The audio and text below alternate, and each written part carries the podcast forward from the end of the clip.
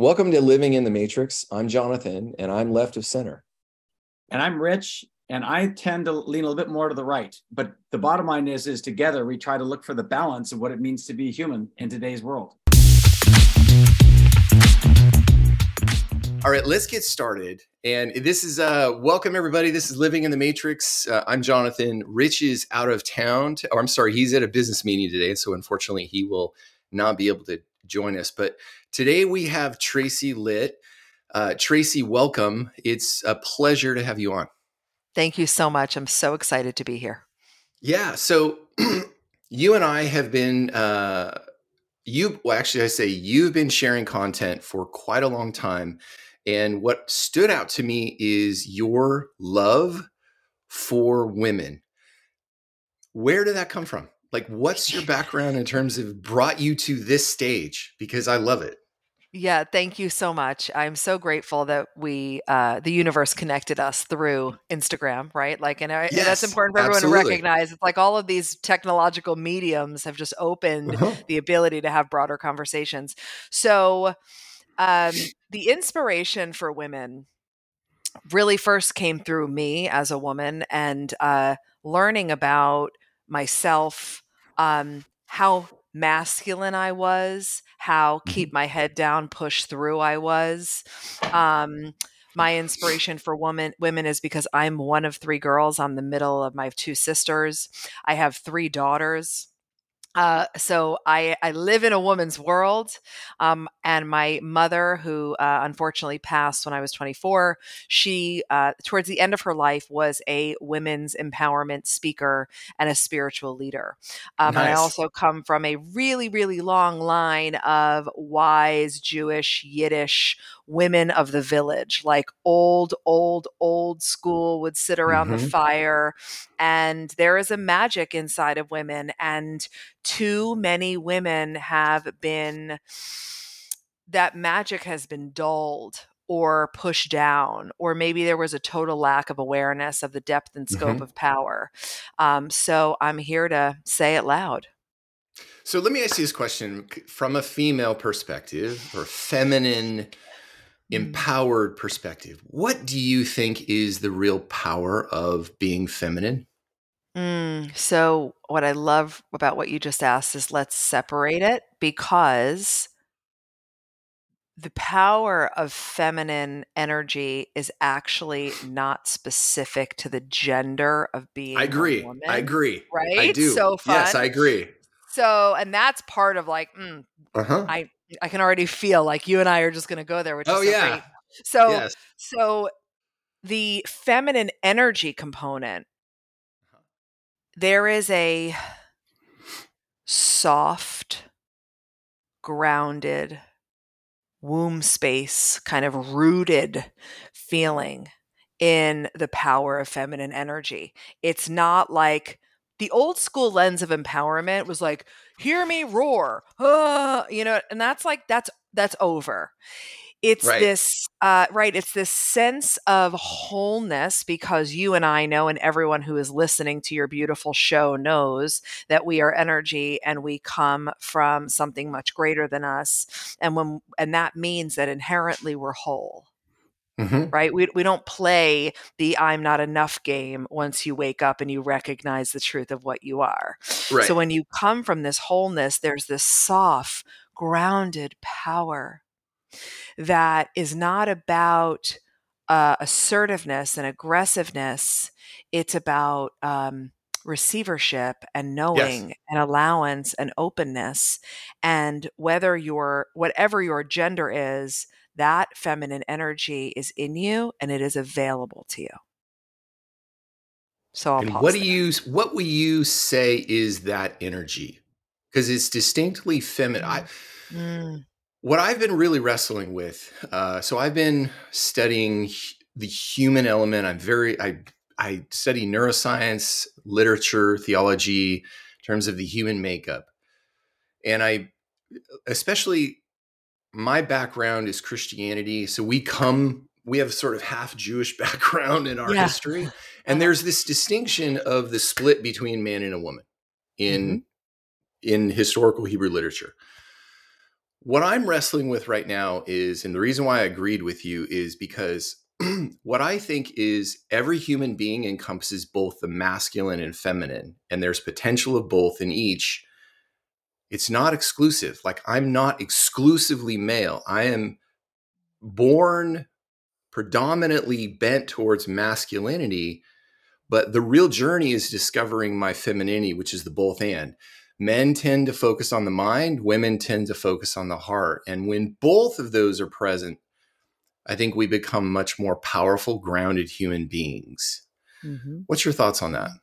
We do. Well, you touched on, you know, the, the the two things that are essential to your magnetism, mm-hmm. uh, to the representation of your wholeness, to your highest frequency, which we know is the contributing factor to the ripple effect. And that mm-hmm. is the brain and the heart being in coherence. Mm-hmm. So you said the mind and the heart, right?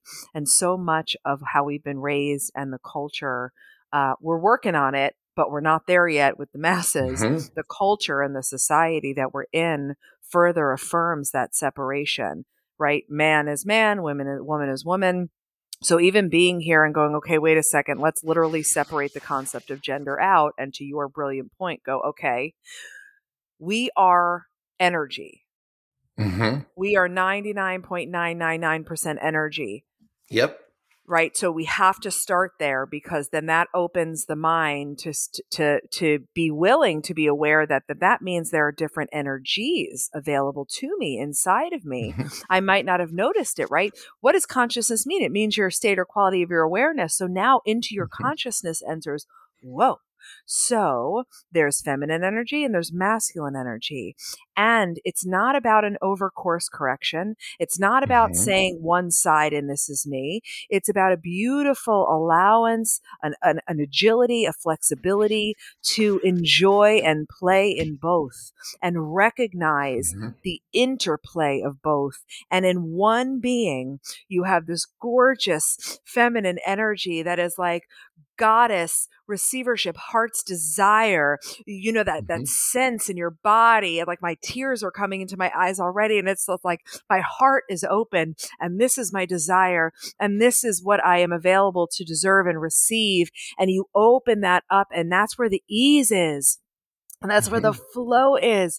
And you send it out and you're in this knowing, ah, and then the masculine energy in you comes in to be a devotee and a deliverer of that feminine energy side. And that's when we make it move. And that's when the masculine energy shows up to like, get the shit done and take the action. And those things in marriage is like, ah, right? Yes. Absolutely. My body is like, yes. no, I want you to keep going because I think yeah. that's what most people are looking for is they're mm. looking for that congruence. I think that's the that's sort of been the historical norm is let's keep them separated. Mm. When in actuality every human being wants needs that connection of themselves. Like as a masculine man, I spent the last 30 years learning how to drop into my heart and mm. men men stay away from their heart where women flourish in their heart and i think that's the journey that as we shift from like i believe in the age of aquarius we're shifting from a masculine age to a feminine age where what men are afraid of is that women are going to take over okay because women are a lot more powerful than we are we're mm-hmm. stronger mm-hmm. but they're more mm. powerful because mm. you're energetic. You're much more because here's where the real energy is. This isn't the real energy. The real energy is down here. You know what I'm talking about. You're probably oh, oh, feeling oh, I'm it. like uh, I'm yeah. like so with you. I want to I want to interject something here. So no, go I ahead. Love it. I know I love it. So what we're saying is, and I speak about this often. You know, we're all too heady. Yes. We've all been uh, all of the trauma responses and adaptive behaviors all live in over functioning, over analyzing, overthinking, right? Mm-hmm. We get way too cognitive about everything here's what I want us to know just in this moment about this gorgeous thing that exists in between your ears. This is the tool. This is mm-hmm. something that gets directed. This is not a leader by any stretch of the imagination. And I'm asking everyone to please give less abdication of your power to this thing that is your mind. Use mm-hmm. it, use it. And where do we lead from? Mm, to your beautiful point, we lead from here. We lead mm-hmm. from the heart. We lead from the body. And we mm-hmm. lead from our higher selves that are not here in this physical avatar in human form. This part mm-hmm. of us that is connected, this part of us that is connected to that which is so much bigger than us that, like, nobody's going to explain it to you because they can't. Like, I believe the day we can really explain consciousness in its entirety is the day we implode. Like, there's just no, there's no. Well, it's infinite. It's exactly. It's infinite. infinite. and it's vast and it's massive and there's so many things to learn about it. So just being able to recognize, okay, wait a second, right? So so in real service of the, all of you beautiful listeners with us, this mind, allow it to take the back seat. Stop letting it lead because it's creating an interference in your ability to mm-hmm. reopen mm-hmm. your heart. Because even though you are spot on, women, right, we are heart centered, right? One of the things I observe that I work on with every woman that trusts us to guide her is actually unarmoring it because although it is mm-hmm. natural and it is our gift and that's the guidance system what has happened to and for us over space and time has created so much protection. And we armor the heart and we armor it a little more and we armor it yeah. a little more and a little more. And then before you know it, you've disassociated from your heart and from your body. And now you're living all in your head. And it is a very, very challenging place to live. And it is a place that you cannot be the creator from. You cannot, if you're living in your mm-hmm. head, you're automatically yes. living in a state of survival and you cannot be in a state of creation while you're in a state of survival. Yeah, so I'm learning how I mean, this is a lifelong journey. It started for me 30 years ago, but I'm actually very tangibly learning like that distinctive difference between being in your head. Like when mm-hmm. you're in your head, it's very much of a protective mechanism. But I'm learning to drop into my heart. And guess what happens? My first center is not what's protected, but what's the experience. And that's a much richer place to live. That's the value. And so many guys are afraid of dropping into their heart. I was one of them because if I do, I'm not going to be able to do this thing up here, which is be the protector, be the even the savior complex. Like men like to take care of women. Yes. And there's so much more power in the both and. Like I don't have to live up here constantly. I can drop in because here I can connect. Here's the thing that I think, in terms of relationships, I'm learning is when you drop into the heart and I start connecting to my wife at the heart level, it's an entirely different conversation. An entirely different conversation. Uh huh. Yeah. Yes. Um, I'm having I'm having the same experience with my husband as he yeah. also is on on his journey now mm-hmm. as well, and it's a different conversation because it's not an actual like conversation in the way we usually think about it's a felt mm-hmm. sense. Yes. It's emotion. It mm-hmm. is actual connection not existing in a house together talking about logistics coexisting ships in the night. It is vulnerability. It is like I, the emotion is here because the See, that's exactly so the opposite of protection though yeah, exactly. The, the, exactly. Yes, that protective mechanism is what we're bent towards. And I think men want to live in that space.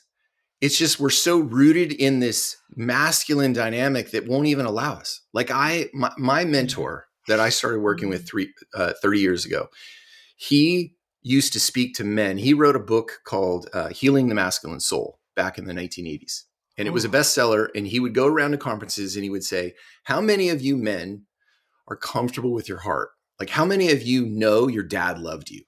On average, one man would raise their hand. Mm. If you go into a woman's room and say, How many of your moms loved you? You get a hundred women raise their hand. It's a very different dynamic. And I think as we shift this age, men need to start learning not to take the back seat because I don't think what happens is it just flips like women take over. I think it's this women are much more both and than men are. Yes. And what the future looks like is not the present reversed, but much more holistic together because women don't want to lead from we're there are a few obviously when you go so hyper masculine, but I think the vast majority of women want a co-partnership. Like let's do it together, not I'm gonna rule you. What would you say to that? Oh, this is massive. I am feeling so many beautiful emotions right now. I'm in the midst of teaching our first ever mind magic group for men right now. Nice. Okay. We are in we are in week three, uh, and what you're saying is exactly why I was like, wait a second. You know, the consciousness revolution is here. We had our huge mm-hmm. gala. Mm-hmm. And in honor of that, I said for the first time ever in five years of me serving our work, my body is saying men. And I'm in the middle of that. And I'm watching these men open and be vulnerable and beautiful and break that drip process. That's what I want to mm-hmm. lean in here. Because what you were describing was the drip process when you sit in a space of men and one of 50, let's say, says, I knew my father loved me. That's a result of the drip process. And I talk about that in my book, Worthy Human, because what happens is until we're now here in the consciousness revolution, right? In in the day and age we live in where we're both here having this dialogue, our great great grandfathers dripped on our great grandfathers, who dripped on the grandfathers, who dripped on the fathers, who dripped on you and the men that are here right now. Mm-hmm. And that drip process was unconscious unintentional. It came from such a depth of limitation that was mm-hmm. unconscious mm-hmm. limitation, such yeah. great depression, such actual hardship, such need for keep your head down, don't feel it, be the mm-hmm. provider, be the hunter. They didn't have that choice. That's yep. what was. We don't live in that world. This is, we are literally having a stunning conversation articulating what evolution is, what mm-hmm. shifting paradigms is. And it happens at the level of the individual. So it spreads to the group that spreads to the collective. So, of course, that one hand goes up, but then we have that seminar today. And out of the 50, we'll have 25 that say, I knew my father loved me. And the goal is, is at the next seminar in this 50 example, all 50 say, I knew my father loved me. Right. Mm-hmm. So it's so stunning what you're saying because everyone, as we said in the beginning, has this capacity. It lives within us because we all are energy and we all have a similar uh, biological wiring system to be available to open our hearts and to dramatically shift these paradigms of limitation, these identities, these cage, it's like a cage of your identity, uh, and shift our relationship with fear and perception of, well, then what will people think or how will this go? And working at the level of our nervous system, which is a massive part of our work and critical in general, mm-hmm. because you we can have beautiful conversations and the heart could start to open.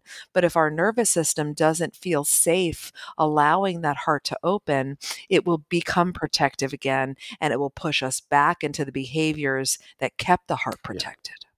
Well, I think that's what most, and I can't speak for women. I can, I can speak for my daughters, maybe a little bit, but I can speak for men in terms of most men avoid the heart because it's a black mm. hole. Like it uh, feels like a black hole, and they miss mm-hmm. out on the rich experience. That like we like living in our mind because it's easier, I think, for men to live in fight or flight mode than it is mm-hmm. to be open, to stay open. Because then we could get hurt because we suck it and that was the dive for me is mm. i've been on this journey for 30 years trying to dive into my heart. And and the funny thing is is that i feel like i'm just consciously understanding what it means to be here. I was walking my dog. Every night i walk my dog and that's my hour of real intense dropping into my heart and trying to be uh, it's what i say i go visit the unified field like what is it mm, like to yeah. sit in a space of love continuously for an hour for myself and just live and enjoy and it creates this rich experience but what i'm noticing is that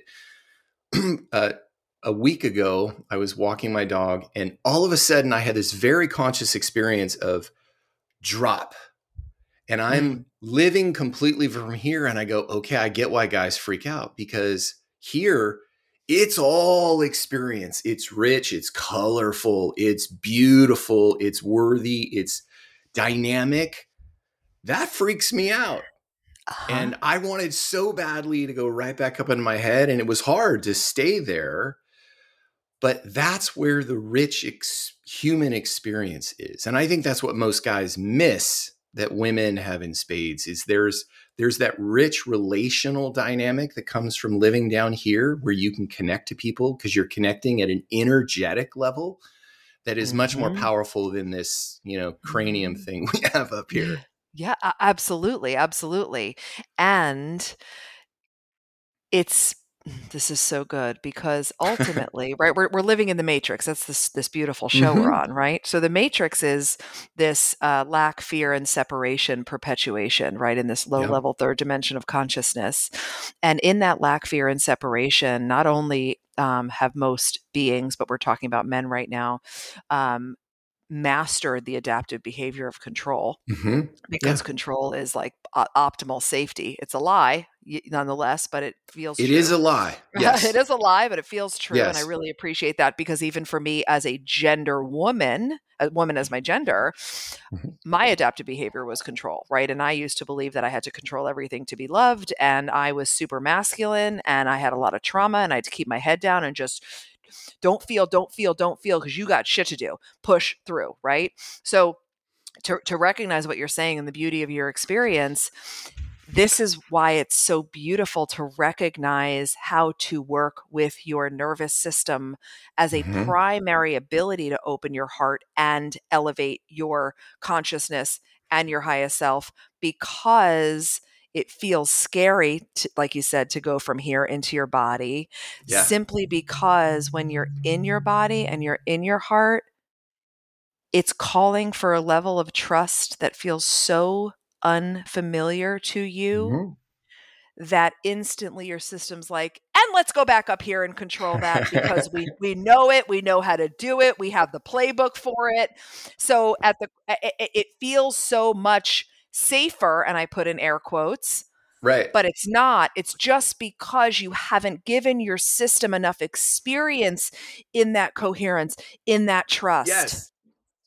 Tell me it, what's coming it, through because you're driving. No, totally. Yeah. I I am completely on board with you because that is the journey. Uh, and and again, this is not just masculine. Every human being right. fights both and stories, but it's. Here's what I've learned from the neuroscience: is your amygdala will is exactly like AI. It's only what's programmed, and it's it dominates you when you're in delta brain. When you're in that that frequency, you're just fixed. You're stuck and your brain can't learn where all the rich experience that transforms your amygdala is down here. So, in order to make that journey, you have to drop in because this provides the experience that reframes what the amygdala is fighting against. If you never go down there, you never get that experience a thousand percent right and that's why it's all of the work that you know we do and that you know i'm sure you've been doing takes you below your beta and your high beta mm-hmm. into right your alpha and your theta and your delta waves and the thing about your amygdala so your thalamus is what first screens how emergent this moment is to then send that signal to your amygdala, like this is not that big of a deal or you're about to die. So to to tie back in that nervous system component the essentialism is because the more flexible your nervous system becomes mm-hmm.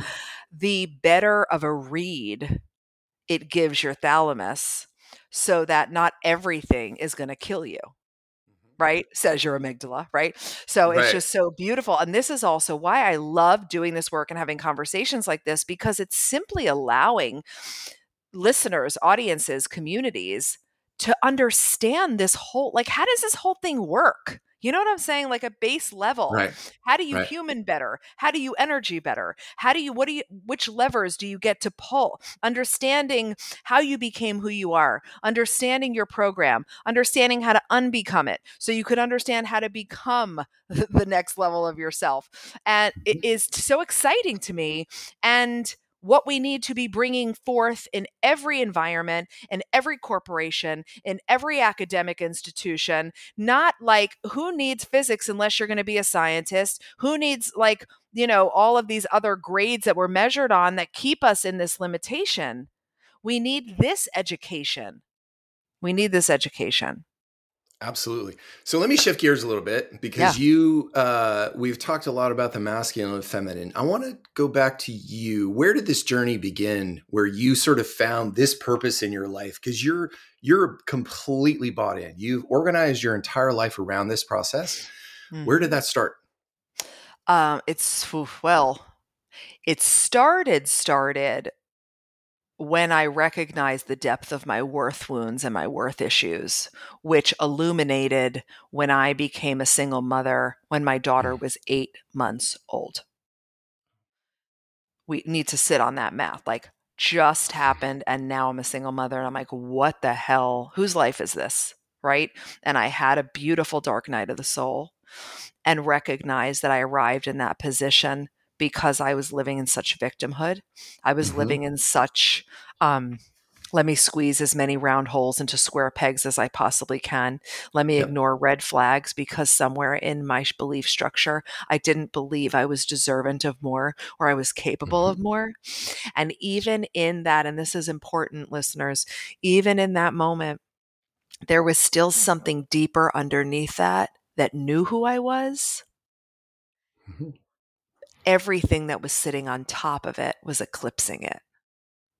So that was like the little, um, you know, the igniter that you put in the grill before you could, it was just like a little fluid that got put there, right? Mm-hmm. And then um, over time and, and, space, I kind of like and was aware but ignored it a bit, um, recreated my life all in the masculine. Like I got it done. I got there. So that's the interesting thing, mm-hmm. too, that I want to bring to light you can create success in the masculine. That's not what mm-hmm. we're saying. Like I, yeah. you know, I brought up my daughter. I ended up being a VP of human resources. I bought my own house. I had a car, like all the things, right? And externally, it was like, damn, Tracy, you did it. But I didn't feel it. I didn't feel it. My heart wasn't open. It was literally like head down, go, go, go, right? right?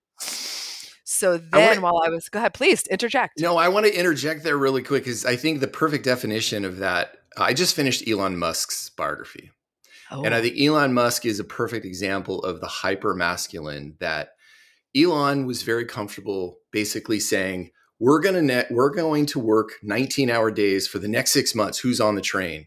And if you wanted to work for his company, it was like this head down, zero connection to his heart. You end up creating fantastic things. Tesla's an amazing company, but it comes at a great cost. And I think that's the that's that's the that's what it reminded me of you're talking about it's that that survival state works mm-hmm. it works to create even great things in business but at the end of the day there's a huge wake that's left behind that huge wake. You know what I'm talking about. oh, so much. I'm like, where do we go next? And I know we'll go back to my story, but huge wake. And this is also where the consciousness revolution comes in and the world changing and the new world we're building mm-hmm. because we are learning to prioritize how we feel. Mm-hmm. We are learning to redefine success by the measure of how many hours of the day am I spending feeling the way that I want to feel because that's in fact a success measure in the new world right mm-hmm. so it's the, it, your example is so beautiful and that's where it comes to choice you can choose you can absolutely live in your state of survival and you can a- accumulate successful things and it's also why so many beautiful people and some clients come to me this way too I did it. I nailed it. I've got I sold the business for millions and I you know right. I got married and all these things happen and why is it that I feel nothing? Right. And, and and why why am I still asking if there's more?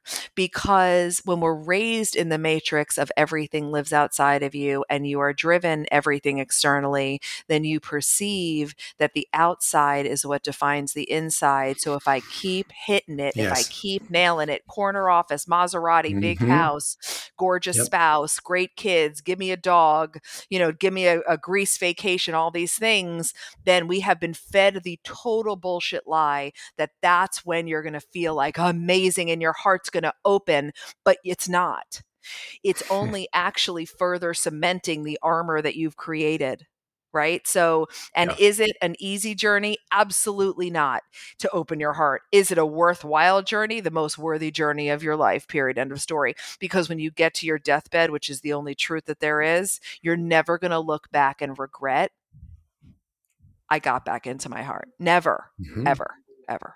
So I'll say that. So back to the story. So, um, I end up in that position, VP of HR. I'm sitting in that role for about 12 years, and my soul starts yelling at me, like, What are you doing? This is not it. You have so much more to give. That kind of feeling and vibe. And at first, it was like, No, I'm going to ignore it because I was neck up and I was super masculine. I was like, Nope, I got it. Here we are. And I'm, I'm a VP of HR. Like, isn't this it? Isn't this it, Jonathan? Isn't this what we're supposed to want? I followed all of the order of operations. Um, and then I finally, uh, after two years of being paralyzed by fear, listened to that call and I took the leap into human growth and potential. And when I found spirituality, human growth and potential, um, you know, ascension, it was like a wormhole. Like I went into this other world and I was like, what is this land? And I was instantly. What happened? What, what happened that kind of catapulted you towards that? Was it the, this was it the dissonance that kind of pushed you out or was there yes. a moment it was so the it was dissonance it, it, was it was this like this is fine what i'm imagining is there's a yeah. lot of people who are at that space right now what would you mm. say to mm. them mm. please please please trust your intuition please please please trust but then i have to listen to my heart i know god damn it it's so complex right but yeah uh-huh that's the whole point and that's why right.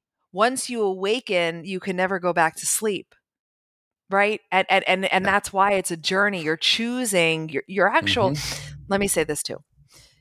Your actual purpose everyone's your actual purpose all of our purpose as spiritual energetic beings in this human form experience is to tap in to heal to grow and to ascend that is your purpose your passion totally different story you know what you monetize your calling all different your purpose as a spiritual energetic being having a human experience is to go within and untether and ascend mm-hmm. period and some of us have that wake up call initially through a career lens.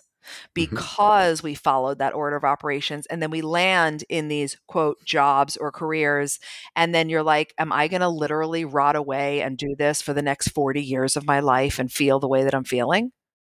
Well you can if you li- don't listen to your heart. That's sure, that's yeah, where most men are stuck and we just wait till we're about 55 to have a midlife crisis and then we go cheat on our wives and buy the second car, the roadster, whatever it is, because we uh-huh. think, guess what? We're trying to feel something.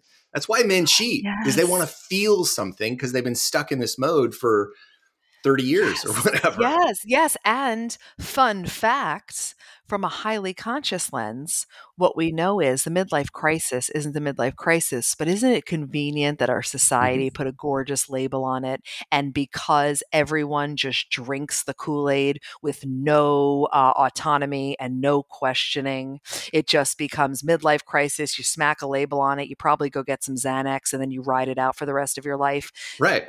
Come on, everybody. Like, come but on. But you didn't do that.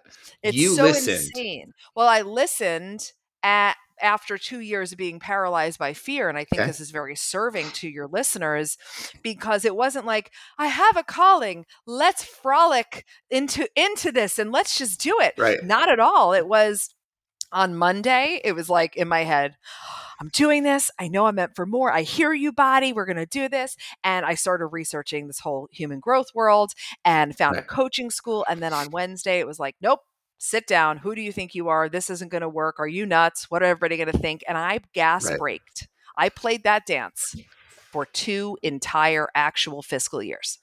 Okay. And are you still it, in your role in HR? Yes, yes. I am. I am. I am like fighting okay. the calling. I am fighting the call. And it was one evening on a. Uh, my husband and I were on because I got married when my daughter was five.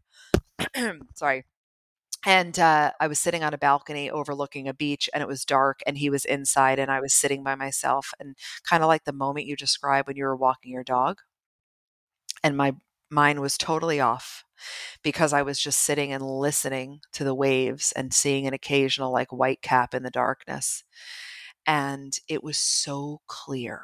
It came from like up here and it came from my heart Like, you're not getting out alive and you can't not go for this. You you you you have you it was like the universe was tapping me. Mm-hmm. You're here to make a dent in the world and you got to get out of here to do it. And it was the first time that instead of then going back in my head because the, the mind is untrustworthy and the mind is here to keep you the same. And the mind is going to feed you thoughts from fear, ego, and past experience. The mind is never going to consistently be like, yes, get it, amazing, right? So it's the first time I was so connected to that heart and that higher self, her, that as soon as I felt that clarity of message, I walked inside. Literally, my husband was coming to the balcony to sit with me. I was like, I'll be right back. Don't even talk to me. Walked inside and messaged the admissions director from that coaching school that was so patient with me for two years. And I said, take my money, put me in the next cohort, just just take it now. And that was it. And then four months later, manifested a layoff from that corporate job. So I didn't have, have to deal with that. Because here's the thing about the universe. When you move, I move says the universe. And it saw me move and it saw me trust and it saw me better myself. And it said, I'm going to clear the way. So I'm going to get rid of this job and I'm going to give you a runway. And that is literally how I have created everything I've created up until this point. Just forward moving, total trust, relationship with greater intelligence. And for anyone listening, it could be God, it could be source, whatever you call it. I don't care. It's the acknowledgement that there's something so much bigger than us here. And when we trust it, it gets so much easier and so much more fun. Mm-hmm. So much more fun. That's what I try and um, it's hard to communicate that space that it's actually safe when mm. you get there. Like yeah. that's part of the hardest thing. You it's hard to convince someone who's living in their fight or flight mode. They're in total survival mode. Yeah that is like, yeah, that's a really good idea because they're strictly up here. And what they miss is the whole picture includes this. And then, because that's what I think men can get stuck in the picture of it because we want the mind wants really tangible things. Yeah. But if you're not connected to your heart, you're not going to feel the feeling that encompasses that journey. And that's going to be the catapult.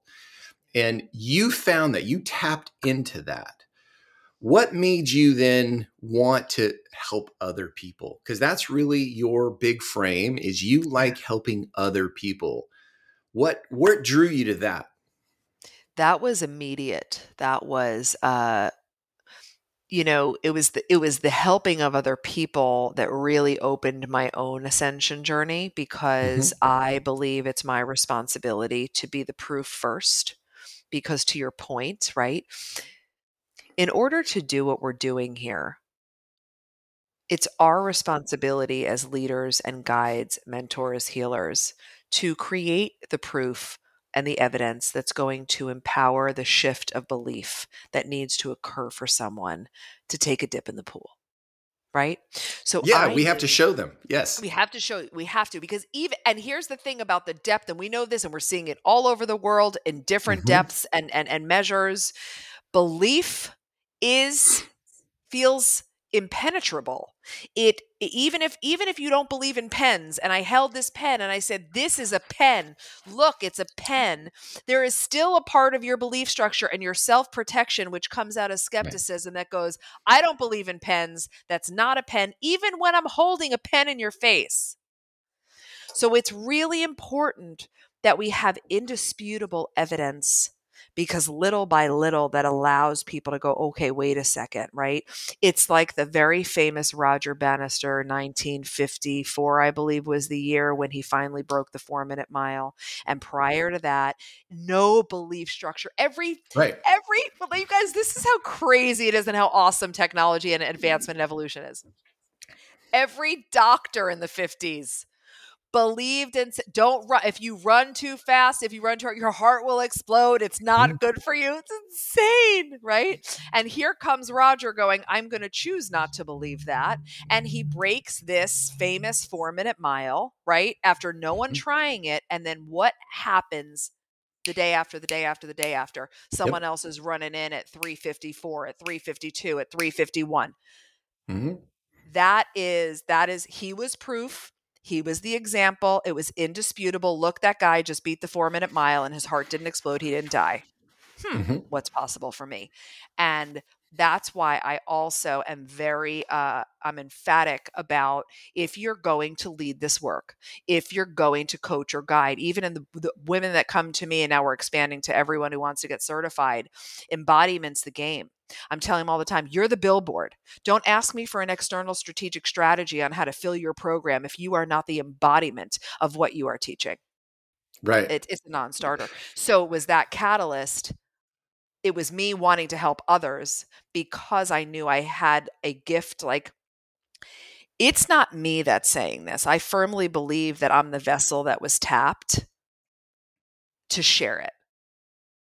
And that's how I ended up starting to help people and changing the world. let me ask you a question because this came up and it's sort of the zeitgeist over the last year is what effect do you think Barbie had? The Barbie movie became a conversation, sort of this almost this ushering in. From your perspective, what effect did that movie have on culture? I loved that movie. And I but why, from your perspective? I'll tell you why. why did, from my why perspective, did everybody love that movie? Because in a levity based, and this is the important part, okay, mm-hmm. in a kitschy, light, levity based way. And the reason mm-hmm. that's important is because the antidote our biology gave us to open ourselves is levity, playfulness, silliness, kitschiness, curiosity. Curiosity, so, yeah. So the first part of why it was effective was because it was Barbie. It was light. No yeah. one was going in for some intense experience, right? right. So right off it wasn't the bat, a dark comedy. Yeah. right, right, right off the bat, you're like, oh, okay, and you're open. That openness was critical. Right. And the way it was done was so beautiful because it, in that light way, shined a light, it illuminated what the patriarchy lens and approach has created and what is possible when we come together differently when the feminine and the masculine energies play interplay shift right that's why I think it was so effective because we were open, it was light, and it really, really showed in a digestible way what the patriarchy really is. Well, I think that's so, so much of historical gender study is on find the right man and find the right woman and together you create the right partners. You complete me kind of conversation. Yes. barbie took a completely different spin and says no i'm barbie's going to be she's already feminine. She's going to discover her masculine and guess what? I'm whole. Because she didn't end up with ken at the end. That's correct. Yes and thank that you. and ken his point is to do the same thing. Now he's way behind the curve, but that was the brilliance of the story is it wasn't Ken rescues Barbie, it was Barbie becomes her own hero. Yes. And I think that feels disempowering to core masculine men. It's like, well, what's my purpose? And the and she was able to say, well, your purpose is to join me because wholeness doesn't reside in me being completed by you wholeness comes from me being completed in myself. I have yes. to be comfortable with myself first, and then I become an amazing partner to you. And if we choose to be a partner, but I don't need you, I work with you. That's the partnership that I think we're waking up to that Barbie really described is this idea that I don't need you, Ken, but I want to be around you and in relationship with you, but I don't need you. And I think that was a moment because I have four daughters. And I think about this conversation all the time of how do I treat my daughters to begin with this whole sense of self that you don't need a man. You choose to be in relationship because there's value in it, but you don't need it. And you know, my my daughter said to me, I was with them a couple weeks ago uh, down in San Luis Obispo, and my daughter's always said to me, Dad, I don't know if I want to get married. I don't know if I need to get married. I'm like, that's awesome. Yeah. Like, that's okay. It's the convention isn't for you to be the subservient wife. The convention is for you to be a whole person in yourself because then you become love to the world. I think someone who's congruent automatically is going to start loving because that wholeness is going to burst forth with this wonderful fruit called love. And that's what we all want. And you talk a lot about love. What role does love play in all your teachings? Oh, uh, I want to answer that, but I want to also just acknowledge what you just said because it was so beautiful. Um, and we are inept to connect with anyone else if we are not fully integrated and connected and whole within ourselves. Yeah. Anything but that is codependency mm-hmm. and um, and I'm a recovering and unhelpful. Yeah, several. Mo- most of us have a percentage of some level of codependency yeah. because it's the world in which we yeah. were raised, right? Right. But that really beautiful acknowledgement, and that's where we're going from a uh, a, a, relational standpoint, right? It becomes just like you expressed with your wife, and I was saying about my husband and I. It becomes two beautiful individuals that are whole within themselves, mm-hmm. choosing to thrive and exist and create and appreciate and intimate in life together. Yes. And mm-hmm. that's a whole different level of conversation in the household. That's a whole different vulnerability. That is literally like my daughters are like hashtag couple goals when they see my husband and I, right? Like that's for the universe. That is right. relational goals and it's beautiful. So I acknowledge that. And the answer to where does love come in in our work everywhere? More love is tattooed on my arm. Uh, I have much love. Have? Mine is much love. I do, yeah. At, we're so we're, the universe knows what it's doing, bringing us together. Uh, love is everything because love is the truth of what you are. Yeah. Love is the truth of what we are. Mm-hmm. We are derived from pure love and pure consciousness and pure wholeness and oneness. And when you allow yourself to realize, wait a minute, this isn't something I need to find and then insert in myself. We don't have to try so hard. The truth of what I am is love. And the only question there is, is then how do I open to more of that truth? And how do I unarmor that beautiful heart to allow it? And then from that space, you don't have to over effort or anything because everything follows and flows when you allow yourself to beam the truth of the love that you are. Mm-hmm. It actually becomes that easy, and everything in your mind wants to fight against what I'm saying because everything in your program is like, but no, it's hardship and it's struggle, and the struggle is real, and you got to do this, and you got to work your ass off. Blah, blah, blah, no. Open to love the love of you, the love that is available around you, imagining this beautiful, invisible, like gold beam shooting from your heart to the heart of every single person around you, whether you know them or not, you do because you're connected. That's not mystical either. Like your energetic field is actually there. I've learned how to control my energy and actually energize a room. And there's a there's almost like this I can do that kind of moment when you're like, "Oh shit," you know, cuz it's like there's a power to that energy that if you are tapping into it and harness it, you're not you're never controlling it, but mm-hmm. you're harnessing it for good to impact people in a very positive way. That's when it gets absolutely amazing. Yes. You know yes. what I'm talking. I see oh it in God, all. Oh, please. I, I know it it's and that and that kind of so it kind of dovetails to like a little bit of the beginning of our conversation, right? That right. power, right? That feminine power. It's an energy, right? Your feminine energy power that's when you walk in a room and it's not because you're the loudest, mm-hmm. right? There's something in the way you just energize that room. Your heart is so mm-hmm. open. You are grounded. You are standing there. You walked in and you actually shift the resonance, you shift the frequency because you are love and you know mm-hmm. it and you know how to harness that power coming right out of this gorgeous and your field. The more coherent you are the more love you are the more potent and like mm, mm, mm, mm, your energetic field is that that goes out in circumference around your physical body.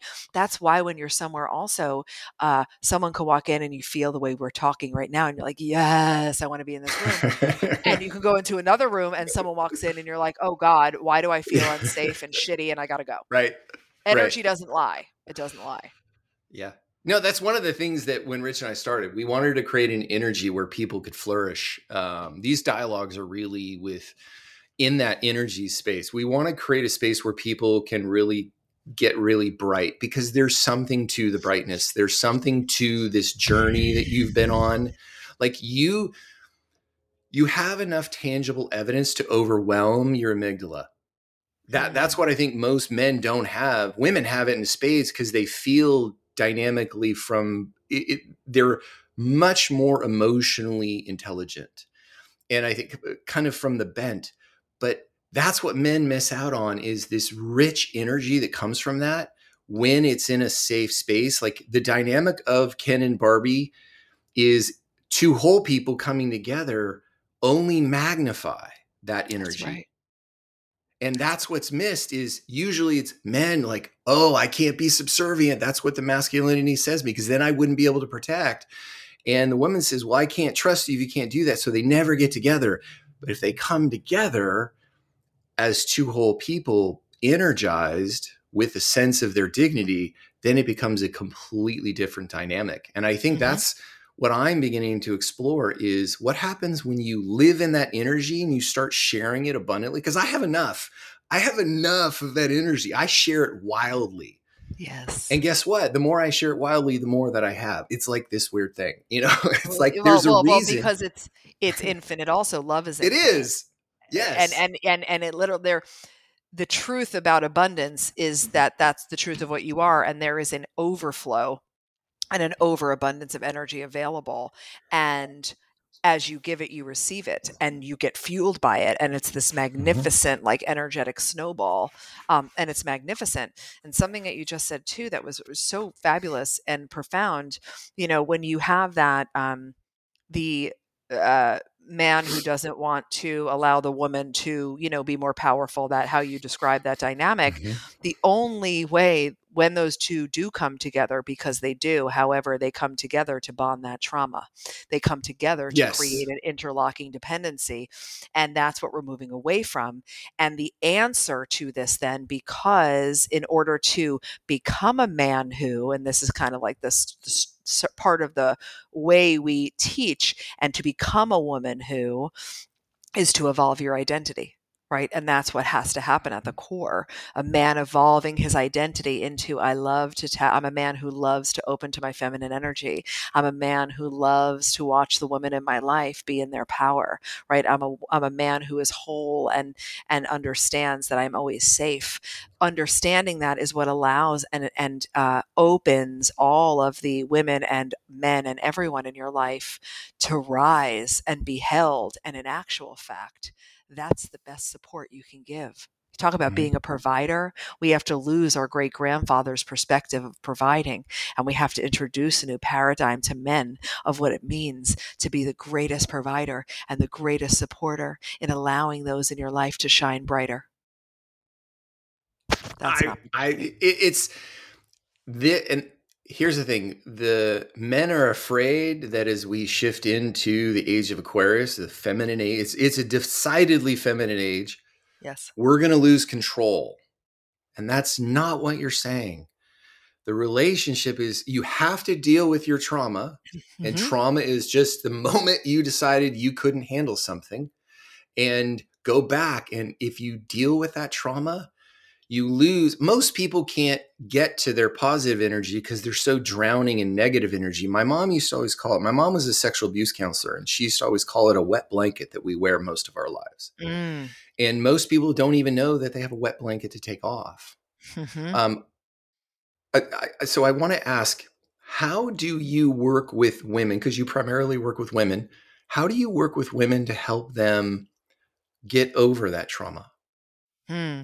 So and, and, work through it. It's it, getting yeah. over it. A, a, sense of I have mm-hmm. the capacity and self control to mm. deal with it. Mm. Finally. Yes. So we do it all inside of Mind Magic. Mind Magic is our okay. IP. It's level one. Okay. Before you do anything with us, you come through Mind Magic.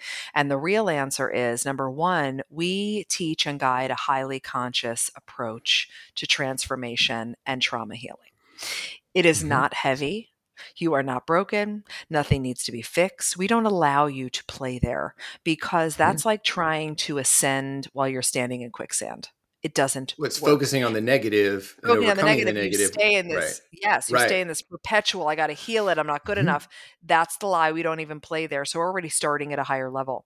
The other mm-hmm. thing is recognizing that the trauma is the it's the physiological response to whatever happened. So it's more about a focus of focusing on the body, doing the somatic work that we do, okay. g- giving your nervous system the love that it needs. It is rarely ever important to understand the story of what happened mm-hmm. because mm-hmm. you don't even remember it accurately anyway. Any right. research on memory will tell highly you biased. Highly that biased. At, and that at best, at best, you're 50% accurate. Go just Google right. it. Memory research. Right. Like it's crazy. It's like, oh shoot. It's like playing telephone. Every time you uh-huh. recall it, there's just a zhuzh difference. And before you know it, it's a whole different story. So that's also why the progression of moving away from cognition, cognitive behavioral therapy is so critical because if we do the work of your body intentionally, Mm-hmm. And you start to untether and release through emotion and breath work and all these other somatic, beautiful things. And at the level of your nervous system, you're doing certain drills. Then before you know it, your body starts to open and you start to untether from the trauma that was there. So that's literally part of how, and that lives all inside of mind magic. And then it takes uh, you know, shifting your level of mind and actually we're rewiring your brain and the way that you think so that your cognition doesn't reaffirm the old trauma because it has to, it all, all has to work in concert for it to be a complete. I love every modality and everything. And the only actual problem I perceive in anything is that it's just incomplete right? So it's like you mm-hmm. can't do affirmations without working with the body because the affirmations won't go past your brain stem into your nervous system to actually change anything, right? So if you look at what you're working on, we need the holistic approach. Um, and that's one of the ways that we dive into it. What is magic mind? You mentioned that. Oh, uh, yeah, mind magic. Yeah. Mind magic. So, yeah, mind magic. Yeah. So, mind magic is our methodology that okay. combines uh, spirituality, energetics, neuroscience, and somatics to okay. evolve your identity.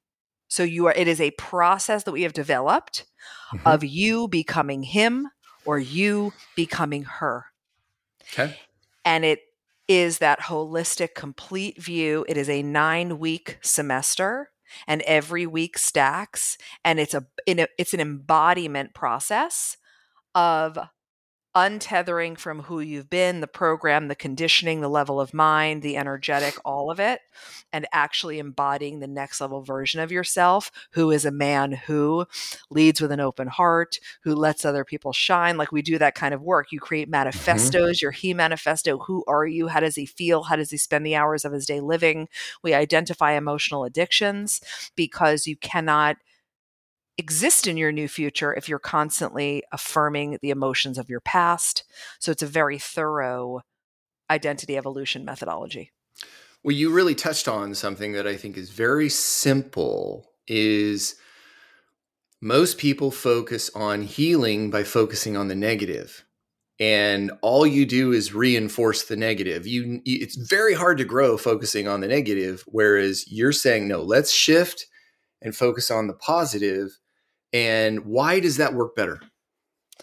Because wherever you put your focus and attention is where you put your energy, and it's what you root into, right? But it's, so it's almost like, like, it's like that's not the way it feels. No, well, you're supposed to but, solve the problem, and that's what men do really well. we oh, solve well, the but problem. also, here's what I love about this, and hi, living in the matrix, because that's what the matrix tells you.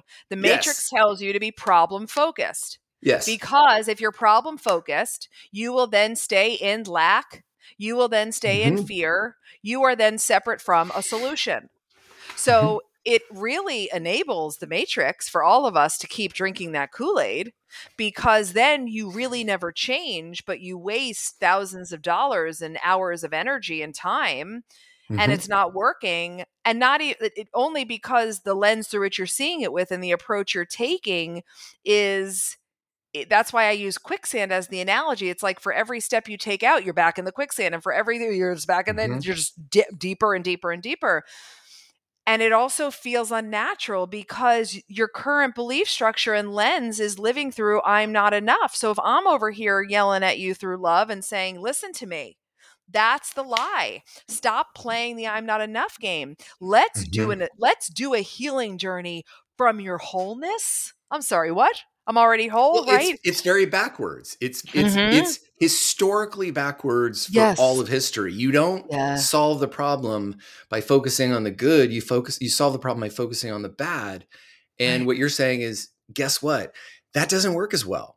It doesn't work at all because if you also yes. recognize what happens in our brains from a neuroscience standpoint, when you have a problem, right?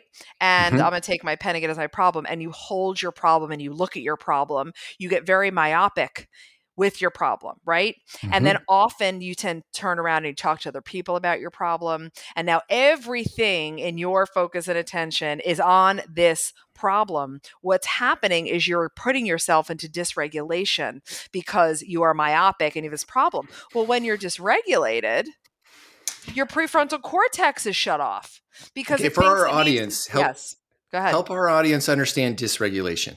Okay, thank you.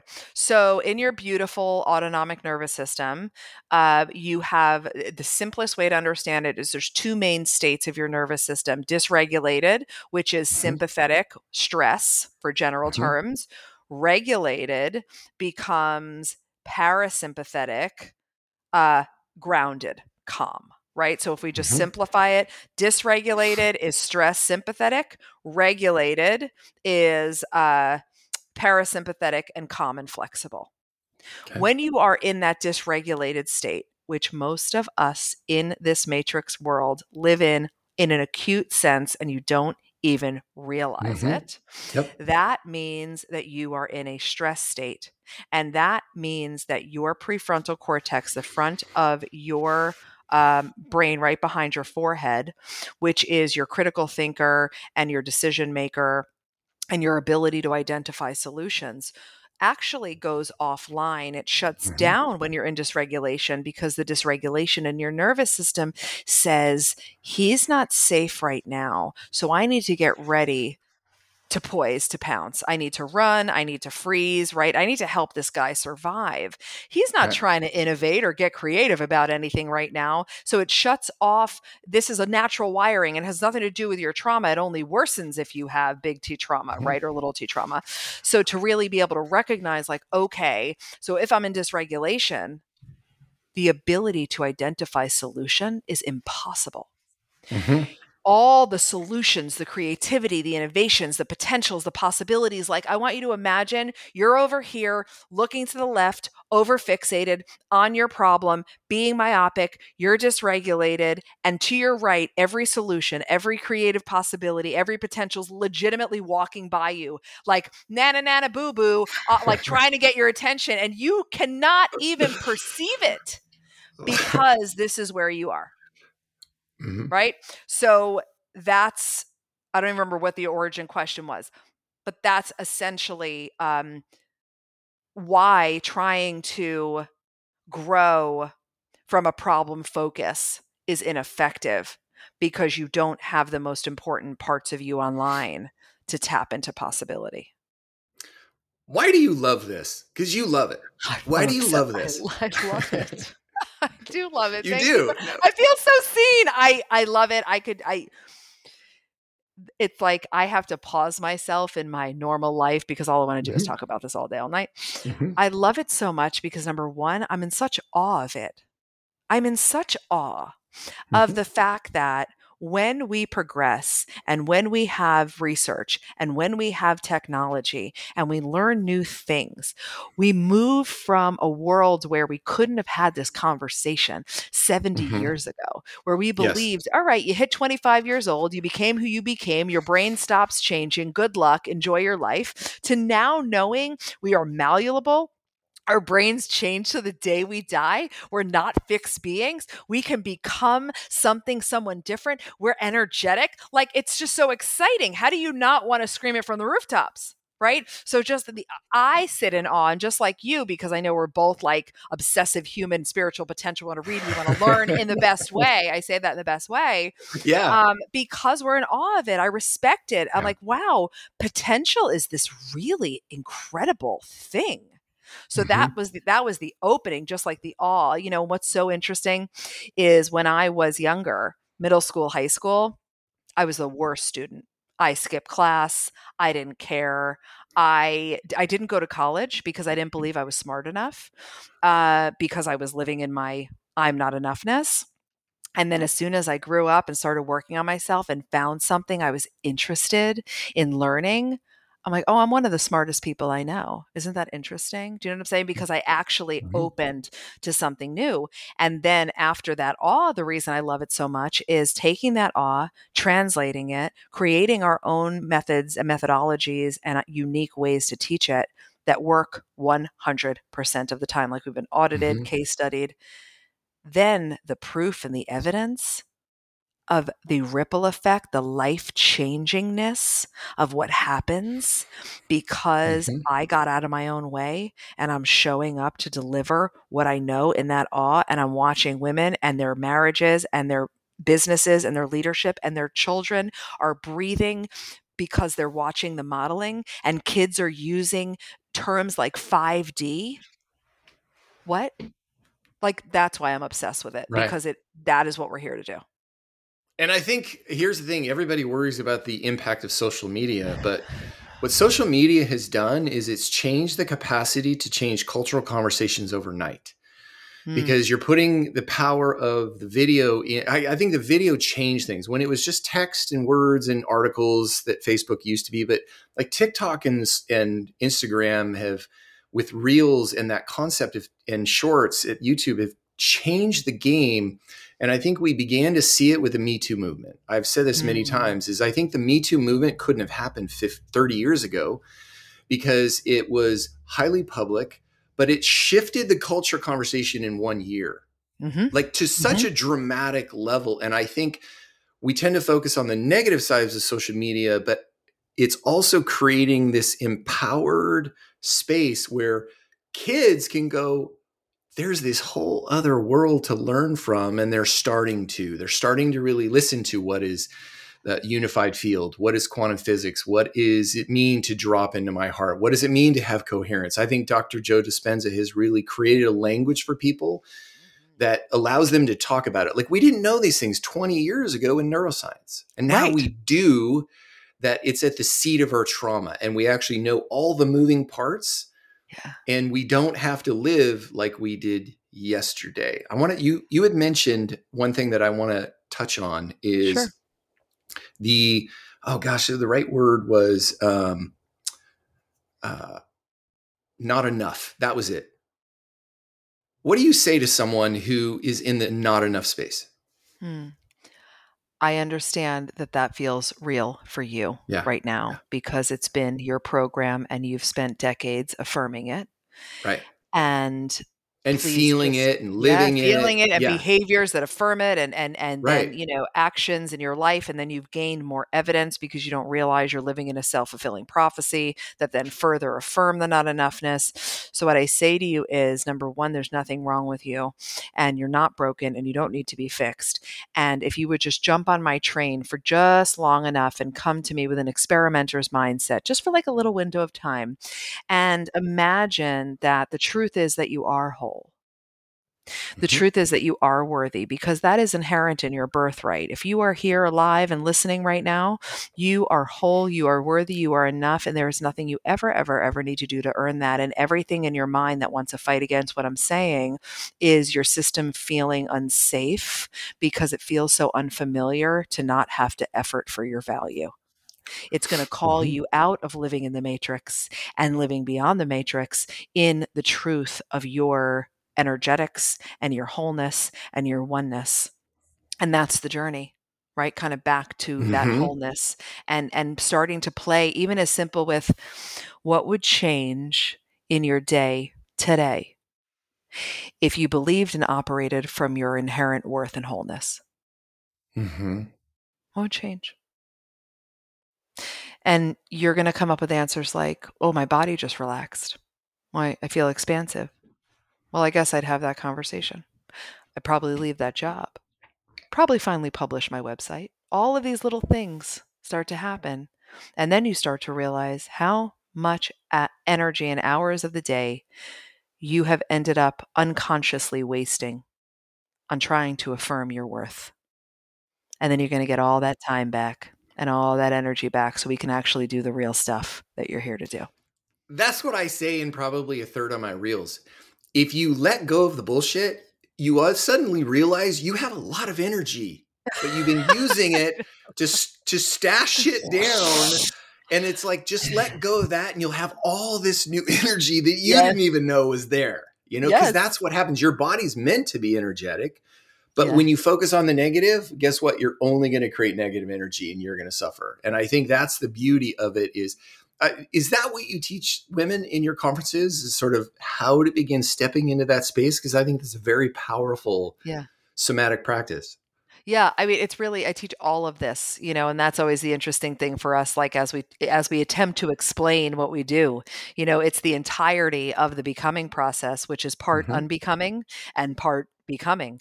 And it's about heart opening and it's about shifting your relationship with fear and it's about changing at the level of your mind, actually rewiring the, the neurotags. It's about reconnection to your body and nervous system. It's about dramatically shifting your relationship with emotion. It's about paying attention to the words that leave your lips. Uh, it's about tapping into the goddess that you are so that you can stop functioning in all the overisms of those adaptive behaviors and those trauma responses.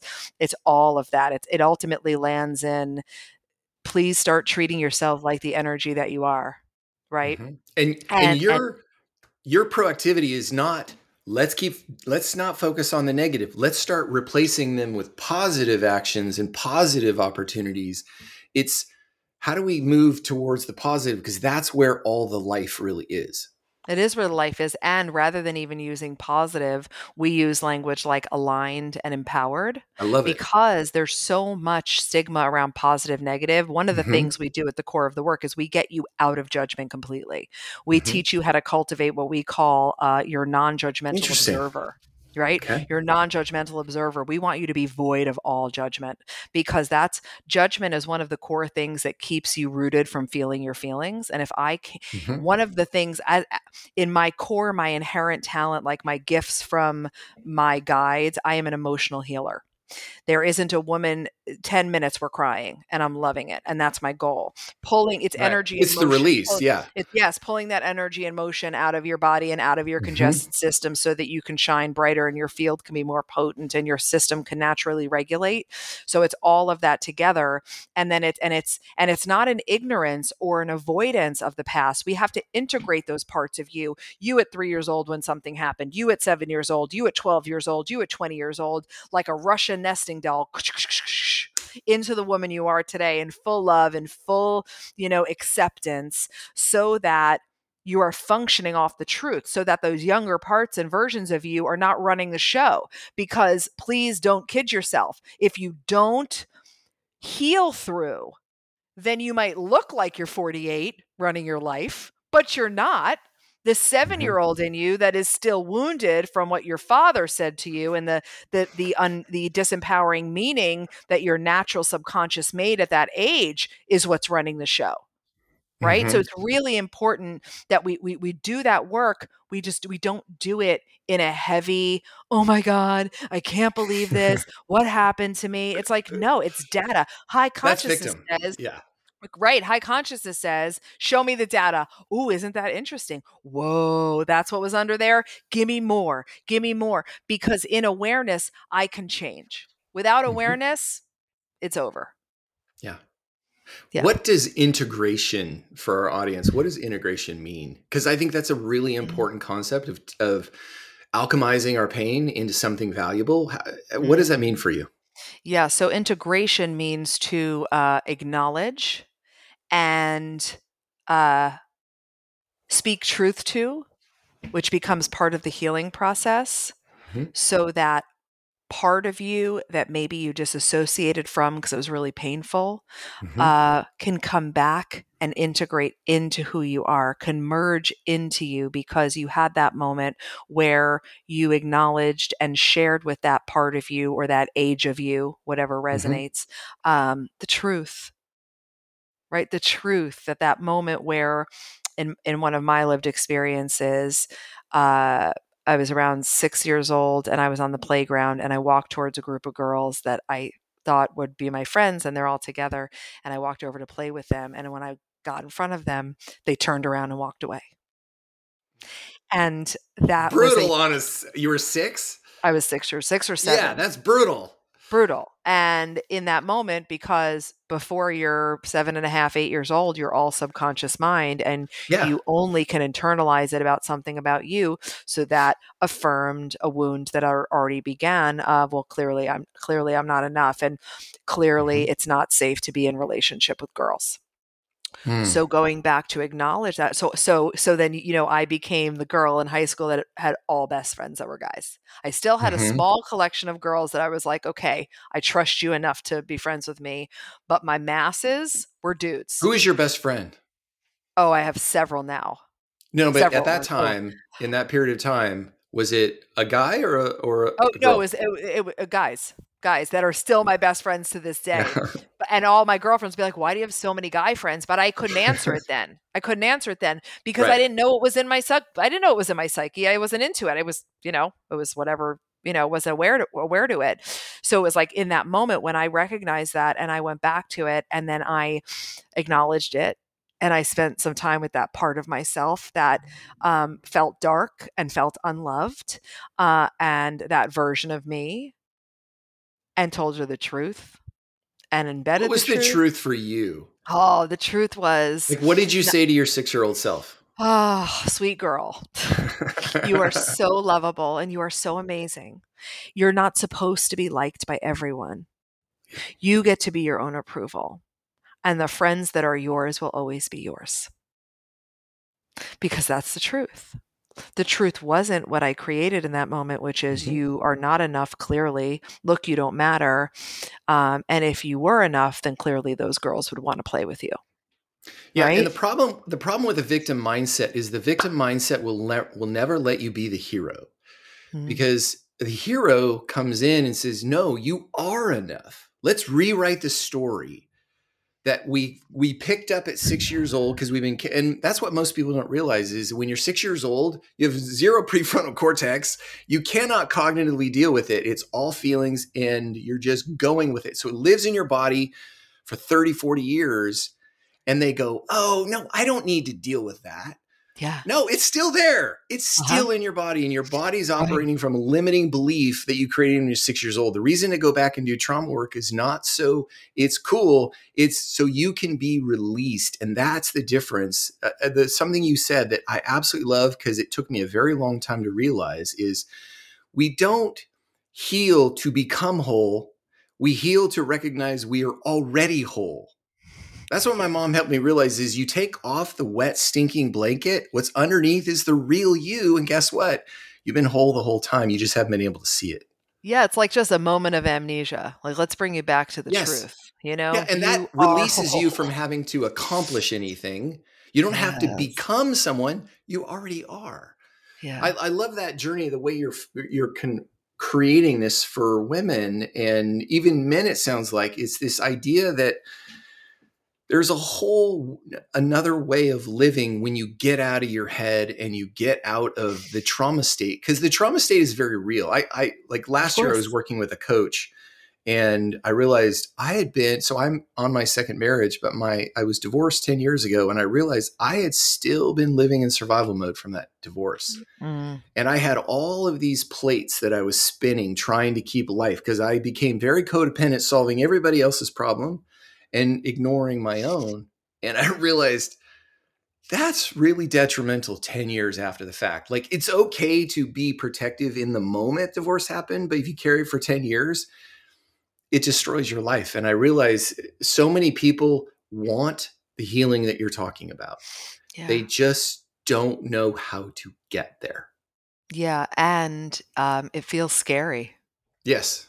And and yes. you know my te- my TED talks on fear partly for this reason. It feels scary and and shifting your relationship with fear is something that has to happen for you to be able to show up for yourself, right? And really, mm-hmm. really um, recognize the protective nature right of the fear that you're mm-hmm. feeling and fear is not a stop sign it's an indication of where we need to lean in and where we need to show up for ourselves um, and and it's a beautiful beautiful thing and something i want to touch on that you said you know so when you you have that experience and then you go back to your head you were saying right so the occurrence mm-hmm. happens and and and if it impacted you physiologically it becomes trauma stored in your body and then you go back up into your head and the reason why you think you're okay isn't because you're okay.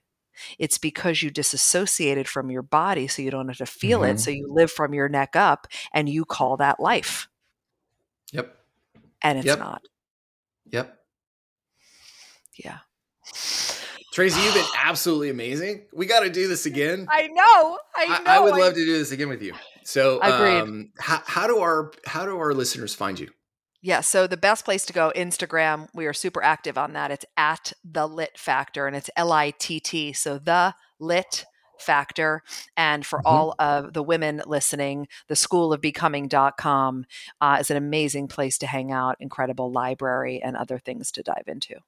Give me a quick summary of that that our yeah. listeners can engage in. Like, what does that path look like? Yeah. If they so were the to be interested in that. I love it. The schoolofbecoming.com um, is a new institution of higher consciousness and intentional evolution for modern trailblazing women. And we have a gorgeous library. You come in, create a free account, and you can like mark things and as you want to read them. You take our ascension assessment, which literally shows you kind of where you are on your ascension journey. And then we mm-hmm. deliver you curated library content to support what level you're mm. at. So then you get like a read and a watch and a listen based on your results. Um, and that allows you to just kind of start your own intentional evolution. And then our core curriculum starts with mind magic. So we run semesters like a school of mind mm-hmm. magic. It's nine weeks long. Our next semester will be winter, which will start, uh, I think it's end of January, beginning of February. And that's nine weeks. And that's where we begin. And you evolve your identity. And then you have different levels of choices inside the school from there. So here's the bigger question that I know everybody who's in the coaching space asks. What is the but I want to ask you because I think yeah. you your program sounds like it's completely worth it.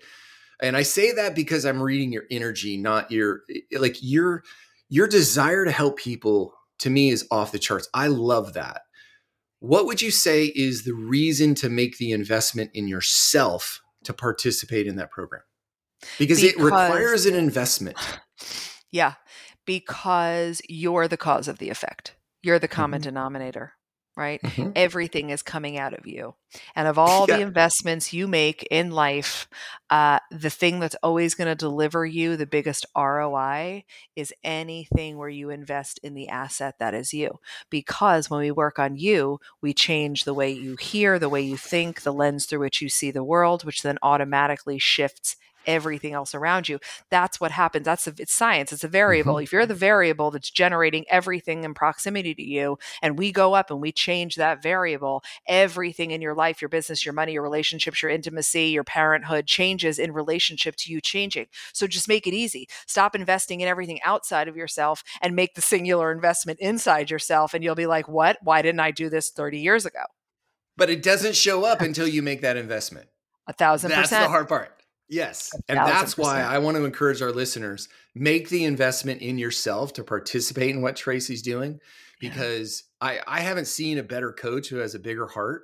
Um, I love your work. I love what you're doing to help people. I loved your TED talk because you're basically saying we need a new paradigm. We really do. We need a new paradigm and shift into it. We we like let's not play in this old playground. Let's create something new. And I ask I I love what you're doing. Um, it's very powerful, and I know you're going to change a ton of lives. So, Trace, thank you so much for joining us. This has been absolutely thank fantastic. Thank you so much. I enjoyed every second. I could sit here and talk to you for hours and hours and hours, and I'm excited we're, to see all the things. We're going to come back and do this again. Absolutely. And there's also there's absolutely. also something else. I can sense it. There's something else floating around. So I'm just going to say it now for all the listeners because you're going to want to pay attention to Jonathan and I because there's some other stuff that's going to come out of this creation. So we'll keep you posted. But I love it, and thank you for having me and your generosity and your knowledge base and the way you hold space and your energy and your vulnerability. You are are a magnificent model. Thank you. For men. It. You are a magnificent model, especially, you know, we share daughters. You are a mm-hmm. magnificent model for young women. Your daughters are so lucky. Uh, you are a magnificent model for men who might be a little bit afraid or unaware of what's possible. So please keep doing everything you're doing because the impact is real. Thank you. I appreciate that very much. I yeah. love this journey. It's been really hard, but it's been incredibly worth it because it's yeah. led me to conversations like this. So, yeah. Tracy, thank you so much. Uh, to all of our listeners, we love you. Please comment, uh, review, let us. And, and again, if you have a guest that you'd love to see on our show, please let us know. We're finding a lot of guests that way. Um, so, to all of our guests, we'll see you in a week. Much love, everybody. Thank